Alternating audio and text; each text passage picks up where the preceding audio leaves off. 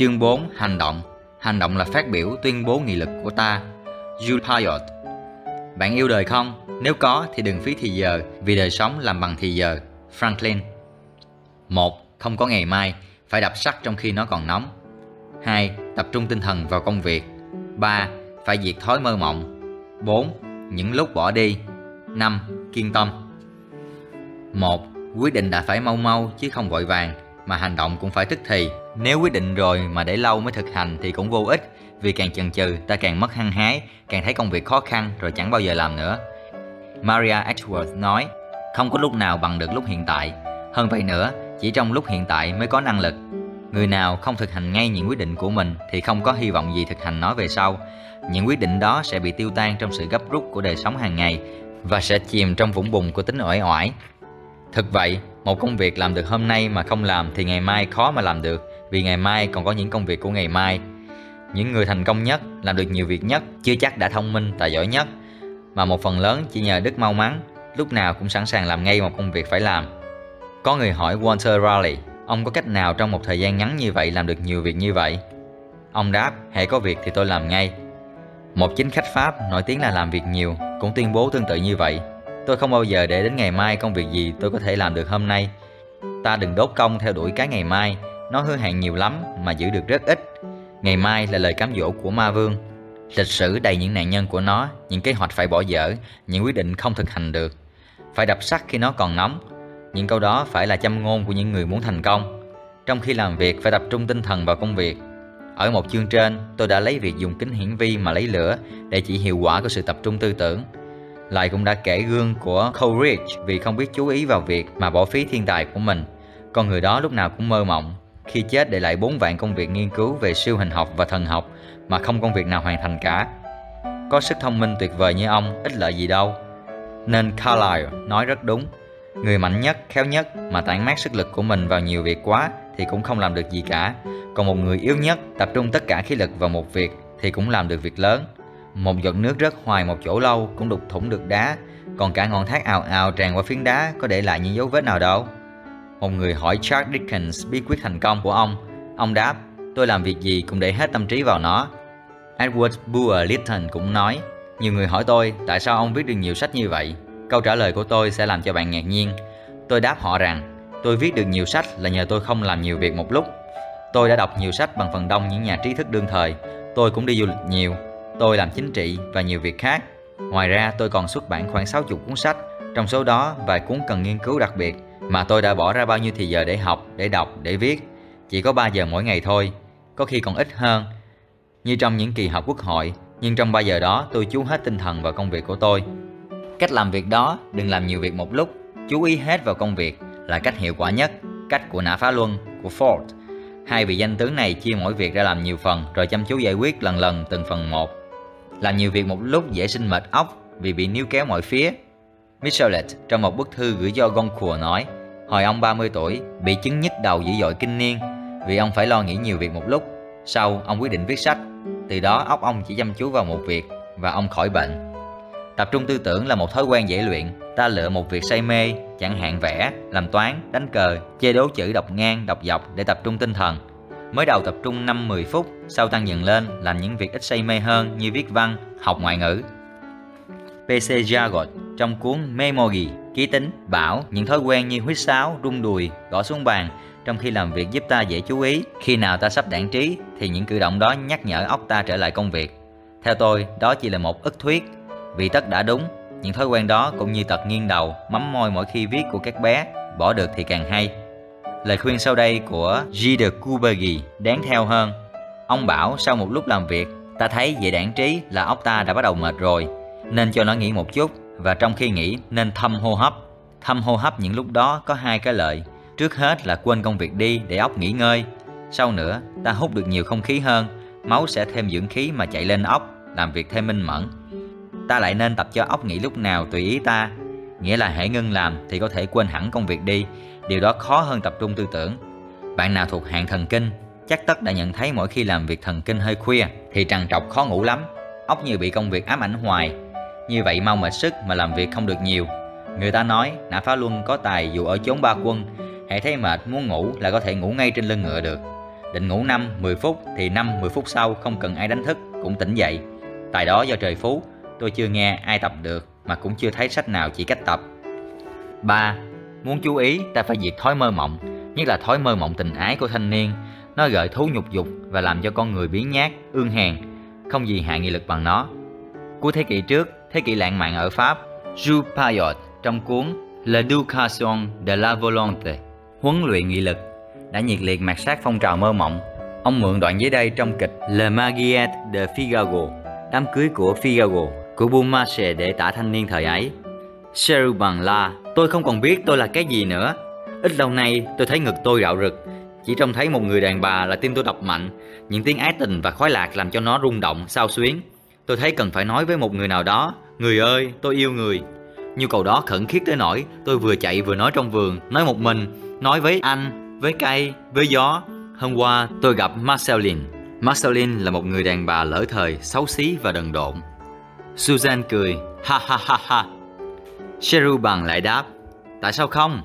Chị ấy là đàn bà, chị ấy chưa chồng. Một người đàn bà, chao ôi, những tiếng ấy sao mà êm đềm đến thế. Tâm trạng thanh niên Pháp sau khi thua phổ năm một nghìn tám trăm bảy mươi đốn mạt như vậy đó. Do văn chương Pháp, nó truyền qua nước ta vào trong khoảng mười lăm năm, từ năm một nghìn chín trăm hai mươi lăm đến năm một nghìn chín trăm ba mươi chín, thanh niên ta cũng mơ mộng không kém.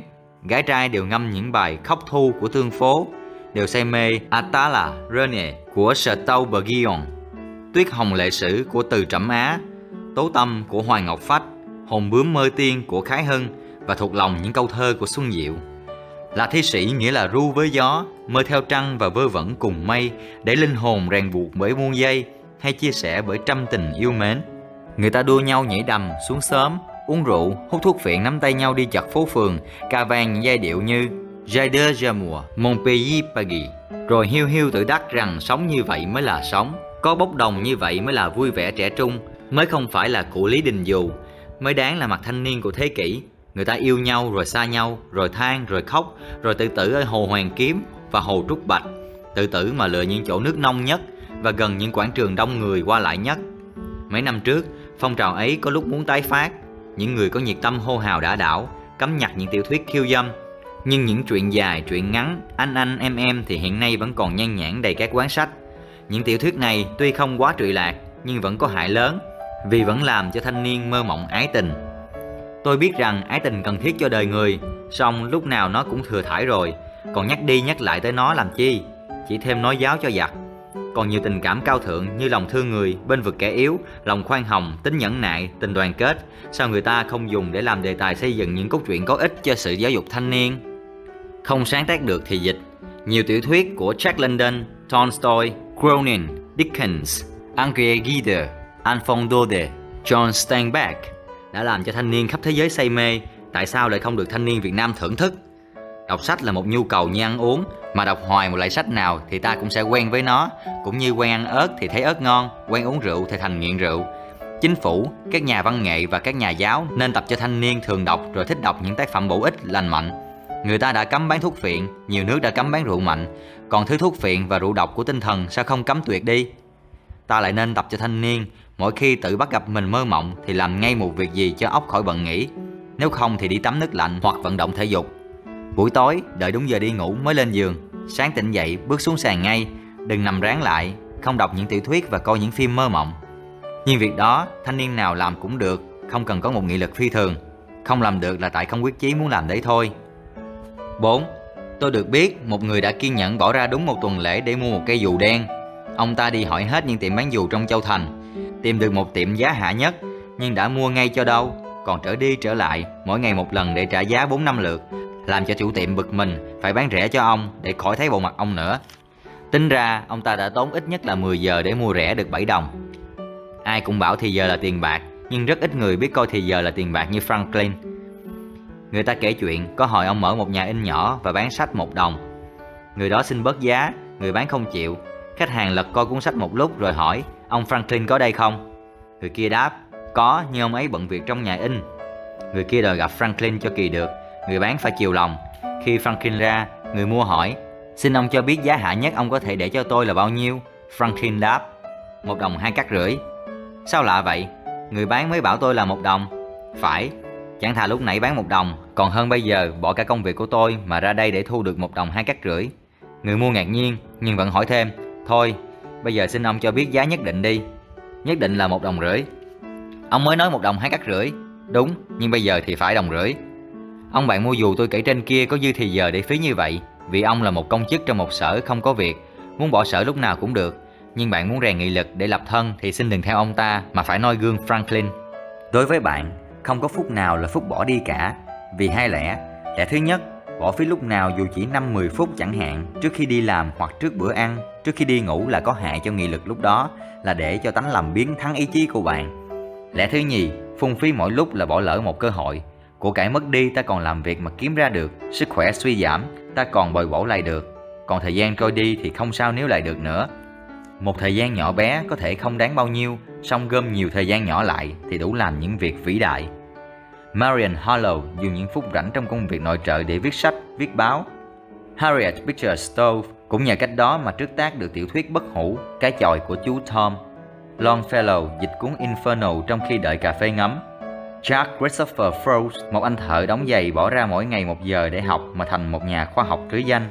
Mỗi ngày chỉ bỏ ra một giờ để làm hoài một việc đã định sẵn, thì sau mười năm nhìn lại công việc đã làm được sẽ phải ngạc nhiên. Chẳng hạn mỗi ngày một giờ đọc được hai mươi trang sách hoặc viết được hai mươi trang, thì mười năm đọc được bảy mươi hai trang sách, khoảng ba trăm sáu mươi cuốn, hoặc viết được bảy nghìn hai trăm trang, khoảng ba mươi chín cuốn, mỗi cuốn hai trăm trang. Trong số các văn sĩ nước nhà, từ trước tới nay, đã mấy người viết được ba mươi sáu cuốn. Hết thảy các vĩ nhân đều tiết kiệm đến bủn xỉn thời giờ của mình. Các vị ấy, các người chỉ ở chỗ biết dùng những lúc mà người ta gọi là bỏ đi, biết bỏ ra mỗi ngày một vài giờ để làm đều đều hàng chục năm những công việc ích lợi. Trời cho mỗi người hai mươi bốn giờ một ngày, trung bình chúng ta phải ngủ tám giờ, bỏ ra tám giờ để trả nợ cơm áo, rồi thêm ba bốn giờ để ăn uống tắm rửa, lo việc nhà, việc cửa. Ngoài ra còn những bổn phận giao thiệp với đời, bổn phận làm công dân. Hễ ai tiết kiệm được một hai giờ một ngày và biết cách dùng nó là thành công, là nổi danh. Chính cái thời gian một hai giờ đó đánh giá con người. Hồi còn đi học, mỗi lần soạn lại ngăn kéo, tìm được một hay hai cách bỏ quên trong đó, chúng ta hí hửng biết bao, như trúng số một cái xe hơi vậy. Nào hôm nay ta thử soạn lại ngăn kéo thời gian của ta xem có gom được ít thời gian vung vãi nào không. Sáng từ lúc thức dậy tới khi đi làm, bỏ phí mất mấy phút. Trong khi ngồi xe tới hãng, có dùng thì giờ vào được việc gì không? Rồi trước sau mỗi bữa ăn, rồi cả buổi trưa, buổi tối, gom hết những lúc bỏ đi và cộng lại xem có được ít nhất là một hai giờ không? Và bạn đã đọc cuốn How to Live on twenty-four Hours a Day, sống hai mươi bốn giờ một ngày, của Arnold Bennett chưa nhỉ? Nếu chưa thì xin bạn đọc đi. Cuốn đó hấp dẫn như một tiểu thuyết mà về giá trị chính Dale Carnegie, tác giả cuốn Đắc Nhân Tâm, cũng phải nhận là quý như vàng. Năm. Phải kiên nhẫn mới làm đều đều một công việc trong hàng năm, hàng chục năm được. Phần đông chúng ta không sợ gắng sức trong một lúc mà chỉ sợ sự bền chí. Ngay trong sự giúp đỡ của người khác cũng vậy. Ráng giúp một lần một số tiền lớn, không ngại bằng cứ đều đều mỗi tháng đưa một số nhỏ. Đức kiên nhẫn đã xây dựng những kỳ quan ở thế giới, tặng ta những phát minh của khoa học và lưu lại những sáng tác nghệ thuật bất hủ. Kim tự tháp Ai Cập là công trình của hàng chục năm. Watt cải thiện máy hơi nước trong hai chục năm. Edison thí nghiệm cả ngàn lần mới chế tạo được bóng đèn điện. Newton suy nghĩ hai ba chục năm chứ không phải chỉ nhìn một trái táo rớt như có kẻ nói mới tìm được luật hấp dẫn của vạn vật. Gibbon sửa đi sửa lại cuốn Đế quốc La Mã tàn tạ trong hai chục năm. Nhạc sĩ Gerardini bỏ ra mười hai giờ mỗi ngày trong hai chục năm để học đờn violon. Virchow soạn cuốn Aeneida trong mười hai năm. Montesquieu viết cuốn Vạn Pháp Tinh Lý trong hai mươi lăm năm. Aristotle mất mười năm để viết cuốn Orlando Furioso mà chỉ bán được trăm bản. Carlyle soạn xong cuốn Lịch sử Cách mạng Pháp, đưa cho bạn đọc. Người này sơ ý để gia nhân lượm rồi đem nhóm bếp. Ông rất buồn nhưng không thất vọng, viết lại liền.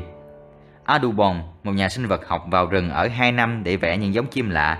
Vẽ xong, cất hình trong hộp rồi đi du lịch. Khi trở về, chuột đã đục hộp mà nhắm hết hình. Ông cũng không nản chí, trở vào rừng vẽ lại. Kiên nhẫn như những vị đó thì việc gì mà không thành. Nên Burke đã nói, muốn thành công thì đừng bao giờ thất vọng, nhưng nếu có lúc thất vọng thì cũng cứ làm việc trong sự thất vọng đi. Tóm tắt. Một. Phải đọc sách trong khi còn nóng. Đừng để tốn công theo đuổi cái ngày mai, nó hứa hẹn nhiều mà giữ lời rất ít. Hai. Đừng làm nhiều việc một lúc, nhưng làm việc nào thì chú hết ý vào việc ấy. Ba. Hãy diệt thói mơ mộng, nó làm hại nghị lực ta. Bốn. Không có lúc nào gọi là lúc bỏ đi cả. Vĩ nhân chỉ khác người thường ở chỗ biết dùng những lúc bỏ đi trong mỗi ngày để làm đều đều trong hàng chục năm một công việc hữu ích. Năm. Muốn thành công thì đừng bao giờ thất vọng, nhưng nếu có lúc thất vọng thì cũng cứ làm việc trong sự thất vọng đi.